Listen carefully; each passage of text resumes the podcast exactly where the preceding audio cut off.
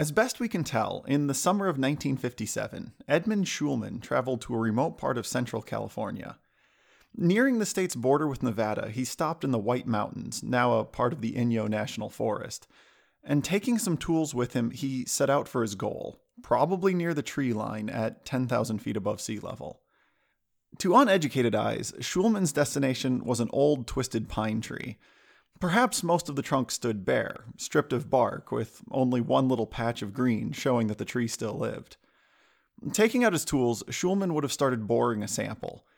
Here, high in the mountains, the winters are harsh, and the tree still grew, but only a little at a time, its rings small and packed together and sealed up with tree sap. The dense, resin filled wood kept insects and fungus away. It preserved the tree from year to year and from one century to the next for this tree, and many like it, were very old. The year after Schulman took the sample, he died, and another researcher, Tom Harlan, inherited the project and the job of counting those tiny rings. He numbered hundreds and then thousands of them. By the time Harlan was done, he'd found more than 4,700, and it made the tree famous. From its humble start as a little purple pine cone with a barb on its tip, this bristlecone pine now stood as the oldest known tree in the world. And with the fame came a new title.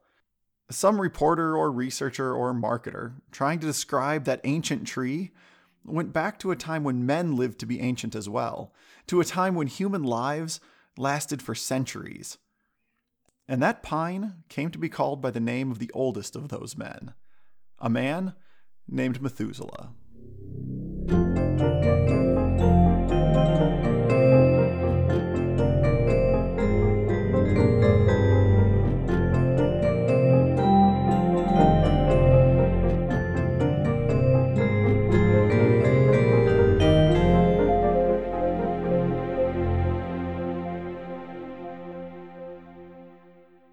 The last episode spanned around 130 years of history. This one covers almost 900 more. And to tie that near millennium together, I want to focus on one person Methuselah. Now, before I get too far into the story, I should take a moment and talk about lifespans. In this part of history, people lived for a long time. The fifth chapter of Genesis lists a genealogy of them, and you find men having children when they are over a hundred years old. Of the ten names listed in this family tree, only one dies a natural death before he turns 800, and that one only misses it by 23 years. Compare those ages to the modern record holder, Jeanne Louise Calment. Born on a February day in 1875, Jeanne Louise, an ancient grandmother, died in 1997 at 122 years old. At least, that's the official record. Some people have doubts. A 122 year lifespan is very long, and one theory argues this isn't the story of one old woman, but two. They say it's the history of a mother who died in 1934 at the age of 59 and a daughter who impersonated her for the next 63 years. 122 years is too long for some people to find believable, but Genesis takes it to another level. It says people lived for nine centuries. We have trouble comprehending that. Someone born 100 years before the Magna Carta was signed would only now be getting old. That's a lot to swallow. So, as you might expect, there are a few alternative explanations. The first idea says that the names Adam and Seth and the others in this list aren't referring to people, but dynasties. Uh, think of it like the royal families from English history. There were the Plantagenets and the Tudors and the Hanoverians. That's the idea here, that this is a list of families, not individuals. But it doesn't hold up. Among other reasons, when a new dynasty is born, you don't often see the old dynasty living on for a few hundred more years. The second theory suggests that father in this family tree really means ancestor. This would be how people had children when they were over 100 years old, because they weren't having a son, but a grandson or a great grandson. You see that pattern of skipping generations and genealogies in the New Testament, but it probably isn't true here. First, to say that it was an ancestor only explains how the children were born when that ancestor was old. It doesn't explain how the ancestor kept living for hundreds of years afterwards.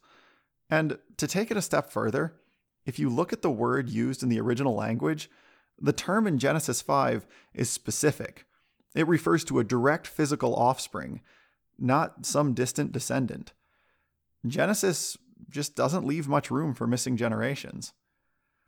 Third, along with the father doesn't mean father argument, there's another theory that says that year doesn't mean year.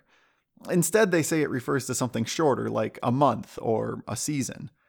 For instance, if someone lived 1,000 months, that's only about 83 years. That solves the lifespan problem, but it causes other ones. If these numbers all refer to months, it means some fathers had kids when they were an unlikely 65 months old, or about five and a half years. If you try using seasons instead of months, people now have children as teenagers, but then they still live to be over 200 years old. And that leaves one final theory. This one argues that the ages aren't literal, but symbolic, and that the numbers aren't talking about lifespans, but something figurative. Part of this could be because the ages in Genesis 5 don't seem random. And it's true, if you look at the pattern of ages, it is strange. When I simulated getting something like that pattern of numbers, the chances of it happening were around 1 in 500,000. But that only makes the number unlikely. It doesn't make it symbolic. And there's a major problem with arguing these numbers are symbolic. No one knows what useful thing they symbolize. Instead, from context, it appears that Genesis wants us to treat these numbers literally. And that leaves us with the conclusion that, however unlikely, humans once lived for nearly a thousand years. Some of the skepticism about these long ages has more to do with us today than with what the Bible says. With advancements in science and technology and medicine, we like to believe humans are progressing, that we're living longer and longer lives than we used to. In reality, though, that's only true of life expectancy, of how long we live on average. We've learned to treat diseases and take care of infections so we don't die young as often, but the upper limit is about the same as it was 2,000 years ago. As much as it goes against what we'd like to hear, while we might have maintained a lifespan for the last two or 3,000 years, we're still a long way from living for centuries, as people did right after creation. We don't know why lifespans were so long at this point in history. Some commentators guess that the climate was nicer, that people enjoyed better food and better weather. I'd imagine for a long time people didn't get sick. Illnesses come from toxins and bacteria and viruses and genetic mutations. The world didn't begin with those things. They took time to develop. And in the meantime, people had long, probably healthy lives. This memory isn't unique to Judaism or Christianity or Western philosophy. You get stories of people who lived to great ages in the history and mythology from other places in the world, too. For instance, in the Iranian Epic of Kings, written about 1000 AD, there are records of rulers who reigned for 500, 700, and 1000 years. In documents from ancient Sumeria, kings ruled for hundreds or thousands of years each.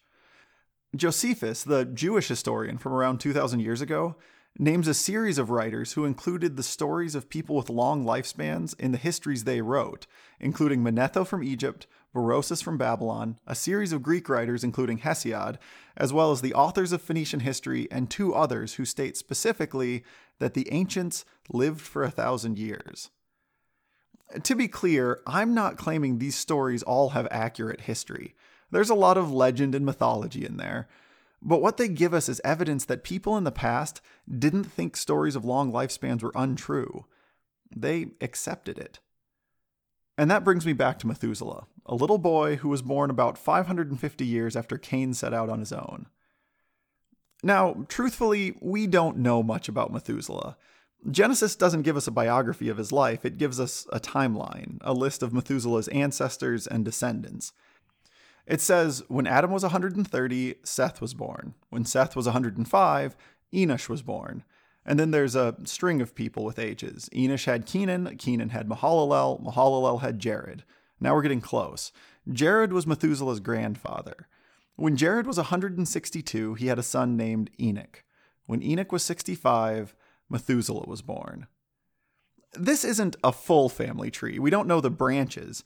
It's just one line of people going down from Adam through Seth to Methuselah. And we don't know why we get this set of names and no one else. Scholars suggest each name on the list could be the name of the firstborn son, the family heir. That's possible. Later on in the Bible, the firstborn son inherited twice as much as any of their younger brothers, and they became the new family leader. But that's not the whole story. In fact, throughout the book of Genesis, the main characters in each story usually aren't the firstborn. Instead, this list of names might be due to another part of the birthright. When a father died and passed the leadership of the family on to one of his sons, that son also became the family worship leader, the one who set the example of following, honoring, and obeying God. That's who the main characters are in Genesis. And this list from Adam down to Methuselah could be the names of each of those people in the family. It could be a list of family worship leaders. Perhaps not the oldest child, but the child most devoted to God, and the one who tried to lead others to follow God as well. And Methuselah might have been the eighth of those men. Even if this is the case, though, for all their sincerity and faithfulness, Genesis is clear that none of these men measured up to God's plan. Right at the beginning of the chapter, it says, quote, When God created man, he made him in the likeness of God. Male and female he created them, and he blessed them and named them man when they were created. When Adam had lived a 130 years, he fathered a son in his own likeness, after his image, and named him Seth. Adam was made in the image of God, but then Adam sinned. Now he and all of his descendants carried the scars of sin. They didn't reach the standard God intended. Around the time Methuselah turned 13, Adam had his 700th birthday. I don't think we keep this in perspective. That's seven centuries of history Adam witnessed. If we had someone like that around today, someone born in 1320, they'd have been in their 30s at the start of the Hundred Years' War when English longbows were in their heyday. In their 40s, the Black Death, the plague, killed around half the population of Europe, but they would have survived it. The first books came off of Gutenberg's printing press as this person neared 140, and four decades later, the first rumors of a new land across the Western Sea spread with the return of Christopher Columbus. That all happened before this person turned 200. They still had 500 years of memories to go.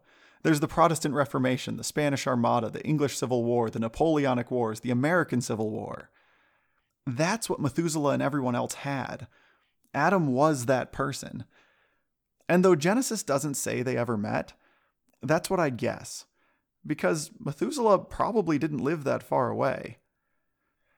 Genesis doesn't give us enough information to make a good guess at how many people lived in the world at this point, but there are a few details that help us bracket it. First, for each of the people mentioned in the family tree, it says that they weren't only children. Their fathers had, quote, other sons and daughters, end quote. I know this probably just means there were other kids, but if you assume it's a literal statement, it means each mother would have had to have at least 6.9 children on average. That sounds like a lot in a modern context where the birth rate is around two children per woman, and it is more than the highest recent birth rate from the 1960s of around five children per woman. But it fits with what you find from the days of the American colonies when seven to nine children in a family were common. And that would be near the low end.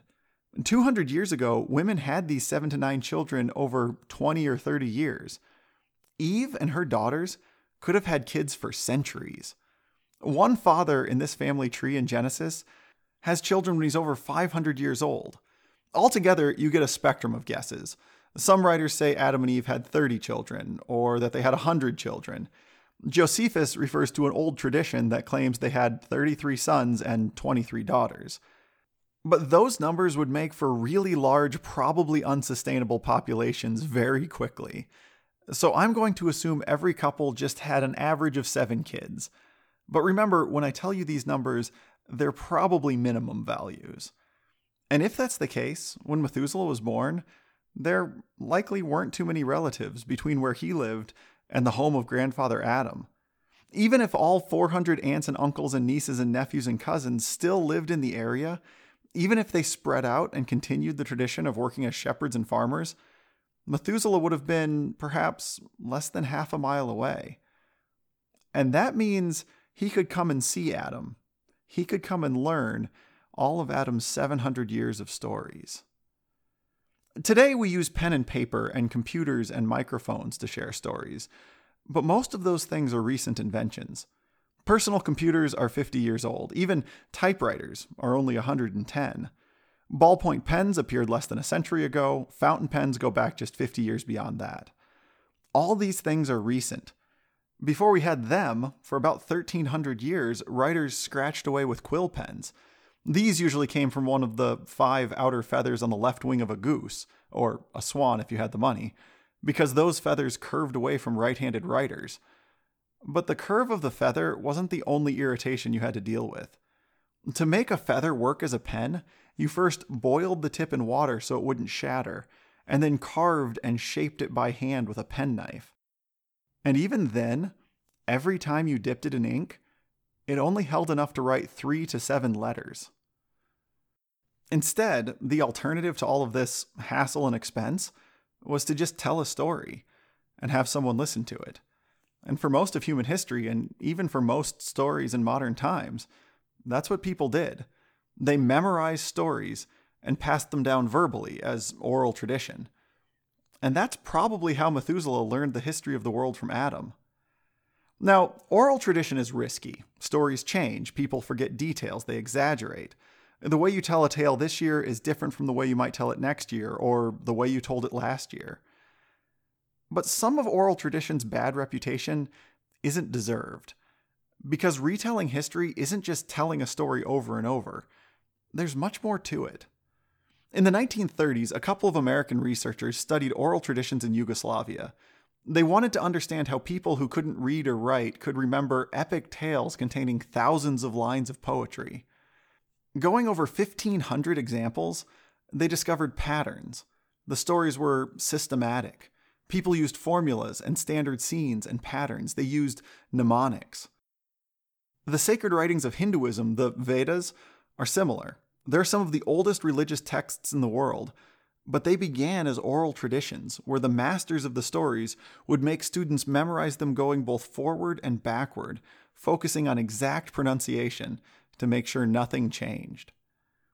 Adam could have used some of those same techniques songs, rhythms, rhymes and others to pass stories on to his kids. And he probably had the advantage of a good memory too, because Adam's mind, when it was created, was perfect. And though things were breaking down, though we were 700 years into history, I think his recall was at least as sharp, if not sharper, than the best of our memories today. Think of savants you've heard of. They often have exceptional memories.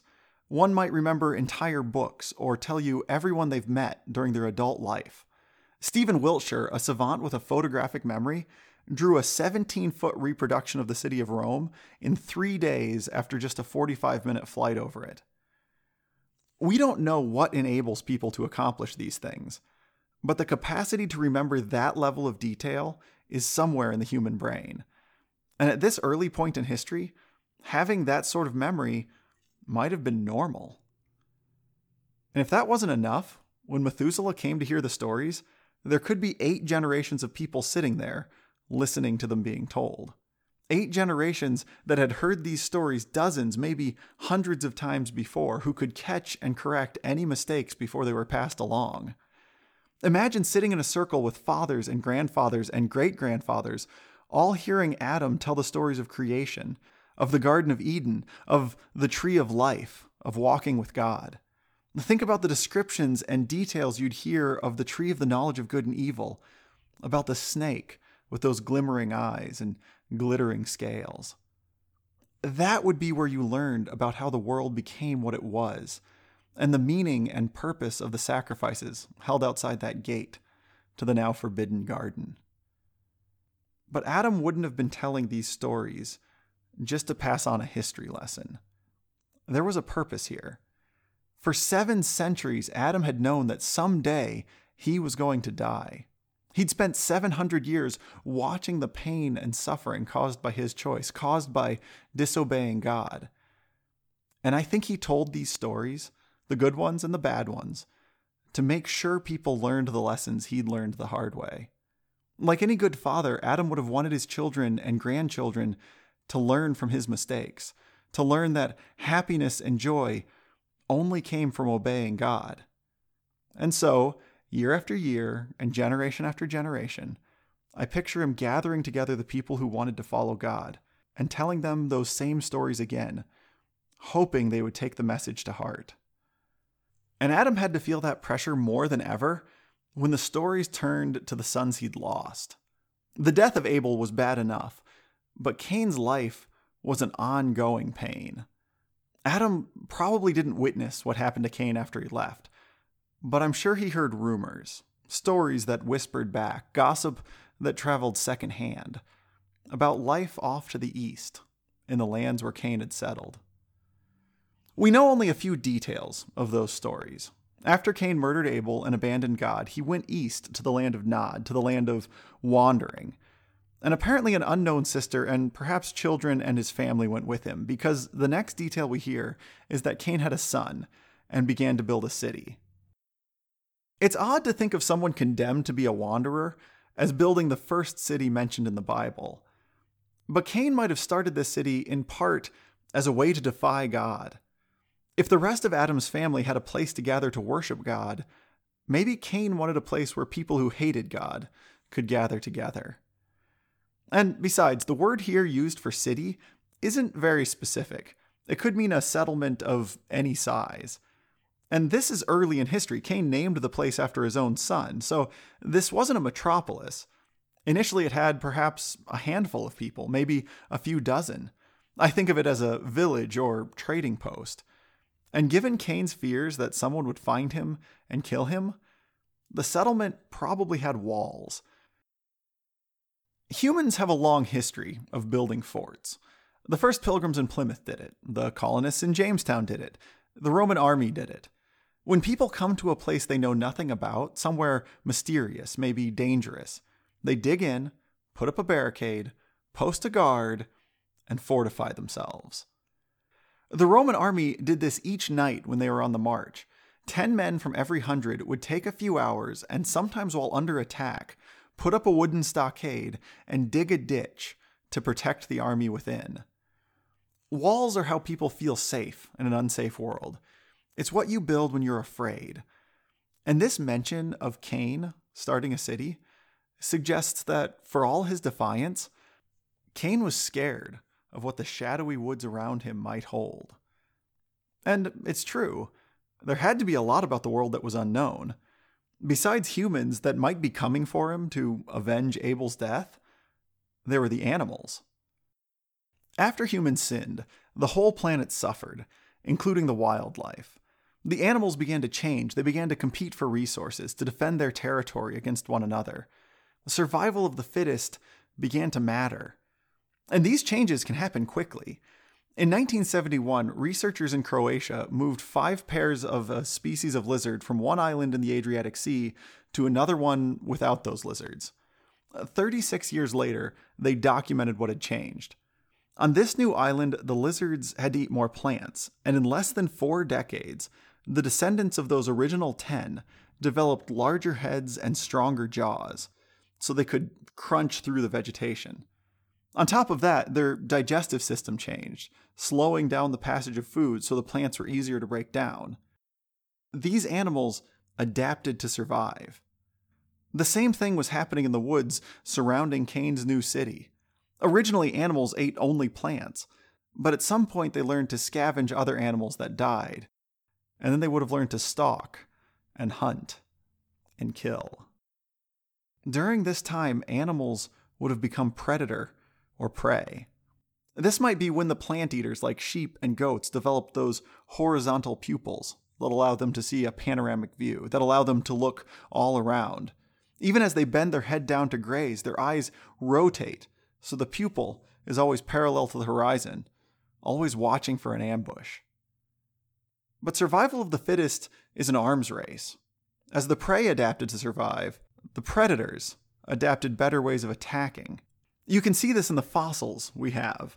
The dinosaurs, from the Greek for fearfully great lizard, approached half the length of a football field, were nearly 20 feet tall at the shoulder, and weighed at least 10 times as much as an African elephant.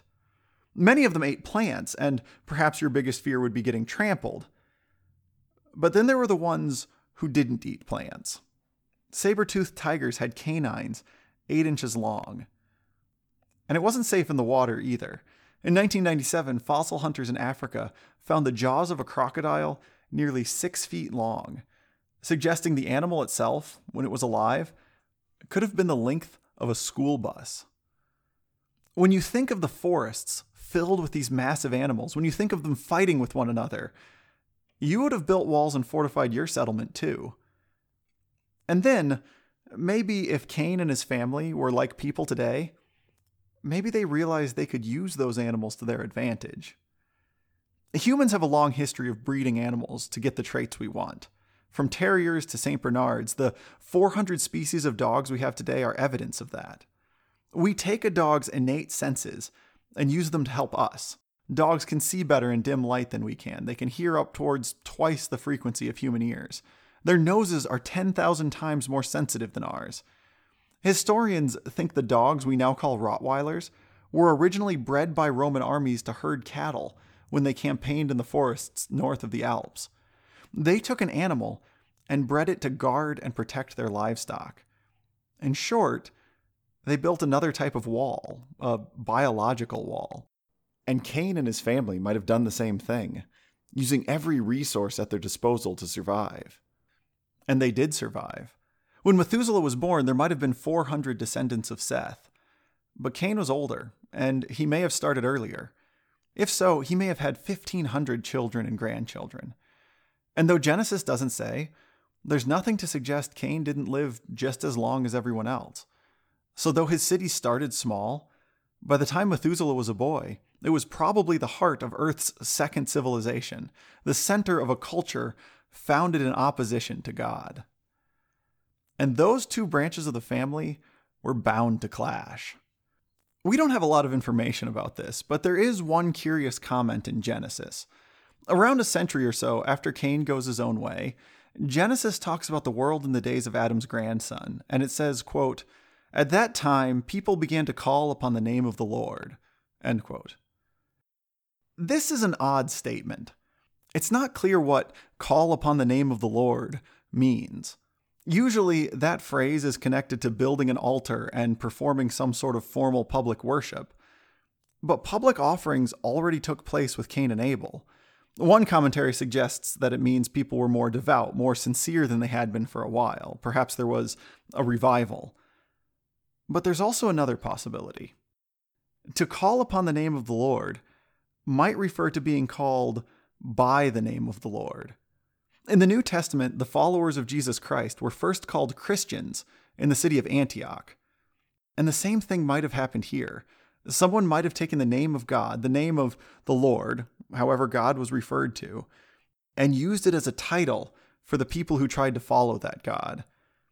And this might not be a name that Seth's descendants gave themselves. It might be a name someone else used to mock them. In the American Revolution, during the first major battle of the war, British soldiers sang a song named Yankee Doodle that insulted the American colonists, calling them backwards country folk who thought they could be fashionable with just a feather in their hat.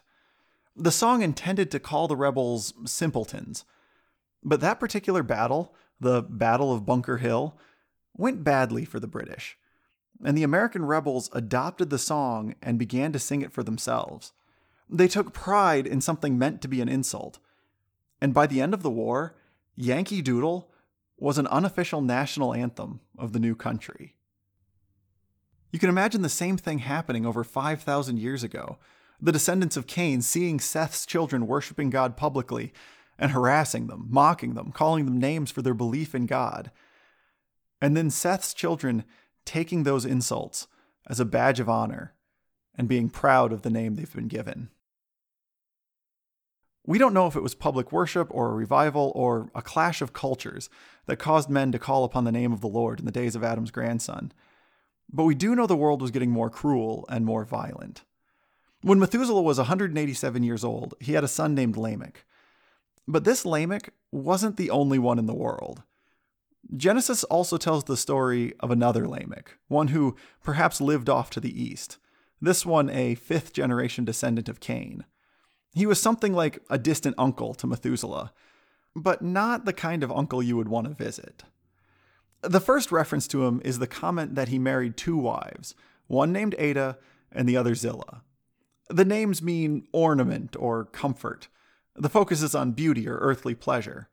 Later on in the Bible, men marrying multiple wives is common, but here it's unusual. Lamech might have been the first one to do it. He's at least the first person mentioned. But that's only part of the reason Lamech is infamous. He's also known for murder. Talking to his wives, Lamech says, quote, Adah and Zillah, hear my voice. You wives of Lamech, listen to what I say. I have killed a man for wounding me, a young man for striking me. If Cain's revenge is sevenfold, then Lamech's is seventy sevenfold. End quote. There are a couple of pieces to this. The words Lamech uses to refer to what the other person did is how you would describe someone hitting you with a fist. And the word for what he did in response is how you would describe slaughter or murder. And it gets worse. The reference to young man sometimes means boy or child or maybe teenager. Lamech was injured by another man, and he didn't stop with reasonable self defense. He slaughtered the other person.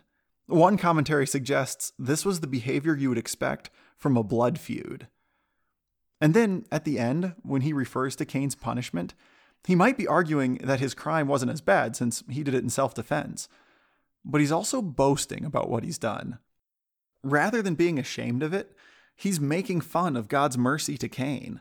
Lamech is saying that God didn't punish Cain, and he's using that lenience as permission to go out and murder without the fear of any consequences. We don't know if Adam knew of Lamech's boasts or not, but I imagine Adam could see the direction things were headed. He'd inherited a perfect world, and in just seven generations, it changed to a place that saw violence as glamour, to a world that loved pleasure. Think about how that would feel. Imagine reading the news headlines every day, looking down through the stories of war and murder and suffering, and knowing that all of those stories are because of a mistake that you made 900 years ago. Adam's life had to be a sad one. His near millennium of memories were full of pain. And now, 930 years after God told Adam what would happen, that promise came true. The year Methuselah turned 243, Adam died. This wasn't the first death in history. That was Abel. This probably wasn't the second, because you can imagine with more than 20,000 people in the world, and many of them part of Cain's society, there were other murders besides the ones we have recorded. But this death, the death of the man personally formed by God, had to be hard. Eve may have already died by this point. And if so, then Adam was the last eyewitness to what a perfect world was like. He'd experienced it. Everyone else just had the stories he'd shared. And now those stories were just a memory. We don't know what became of Adam's body. Historically, there are a lot of options. The Vikings used ships and either set them adrift or buried them underground. In India, Australia, and North America, people who died were placed on platforms above the ground or in trees and maybe buried later. The Greeks of 3,000 years ago burned bodies on open fires. The ancient Jews buried the dead in caves. But there is a pattern here. A lot of cultures bury the person underground. And it's an old practice. The Sumerians did it, the Egyptians did it, and that may be what happened with Adam. Remembering God's promise that Adam was made from dust and would someday return to the ground and become dust again, the eight surviving generations of Adam's children might have buried the body of the world's first man back in the earth God had formed him from. As the group broke up, I imagine their world felt emptier, a little dimmer, a little colder, without the man who had always been there. And soon, I think it got meaner too. The news of Adam's death would have spread to the cities. And if Cain's family tortured Seth and his children before, Adam's death would have emboldened them. Not only was there one less voice restraining them, warning them not to rebel against God, but they could argue that if Adam didn't benefit from following God, if he still died, if everyone was going to die, what was the point? Why bother following God at all? I think that's what Seth may have had to face. He was probably the head of the family now with Adam gone. But in the story, someone else stands out. Genesis highlights Enoch, Methuselah's father. And this sets up a comparison.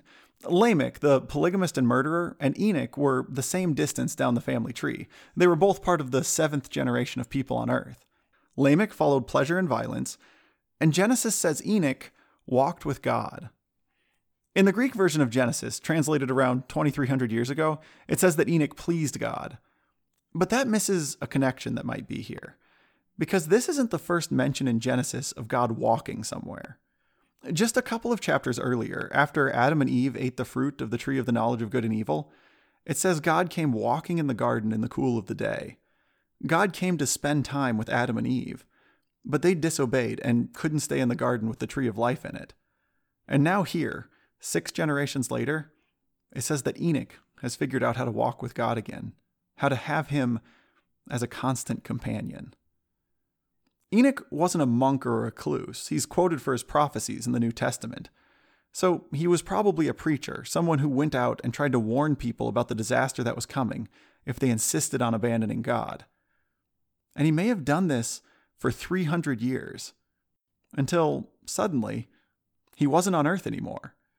God took him. There's no description here, but later in the Bible, the same word is used to describe how Elijah, another prophet, went to heaven in a fiery chariot. So this probably wasn't a secret event. One commentary suggested people must have witnessed Enoch's departure because God rescued Enoch for a reason. God was showing them that there was an alternative to death. After Adam died, Enoch proved there was still hope. I imagine the scene of Enoch going to heaven was brilliant. But then came the darkness when the light faded. Just 57 years after Adam died, Methuselah was now more alone than ever. Seth's children were outnumbered perhaps four to one by Cain's descendants, and that's if all of them stayed faithful. In reality, the people following God, those who recalled Adam's stories and remembered Enoch's example, would soon be very rare. Methuselah had lived less than a third of his life. He had six centuries left. But things were about to get much, much worse. Lamech, the murderer who boasted about violence, had kids. Children who were probably just about Methuselah's age, just now getting into the prime of life. And those children would be the next titans of the world.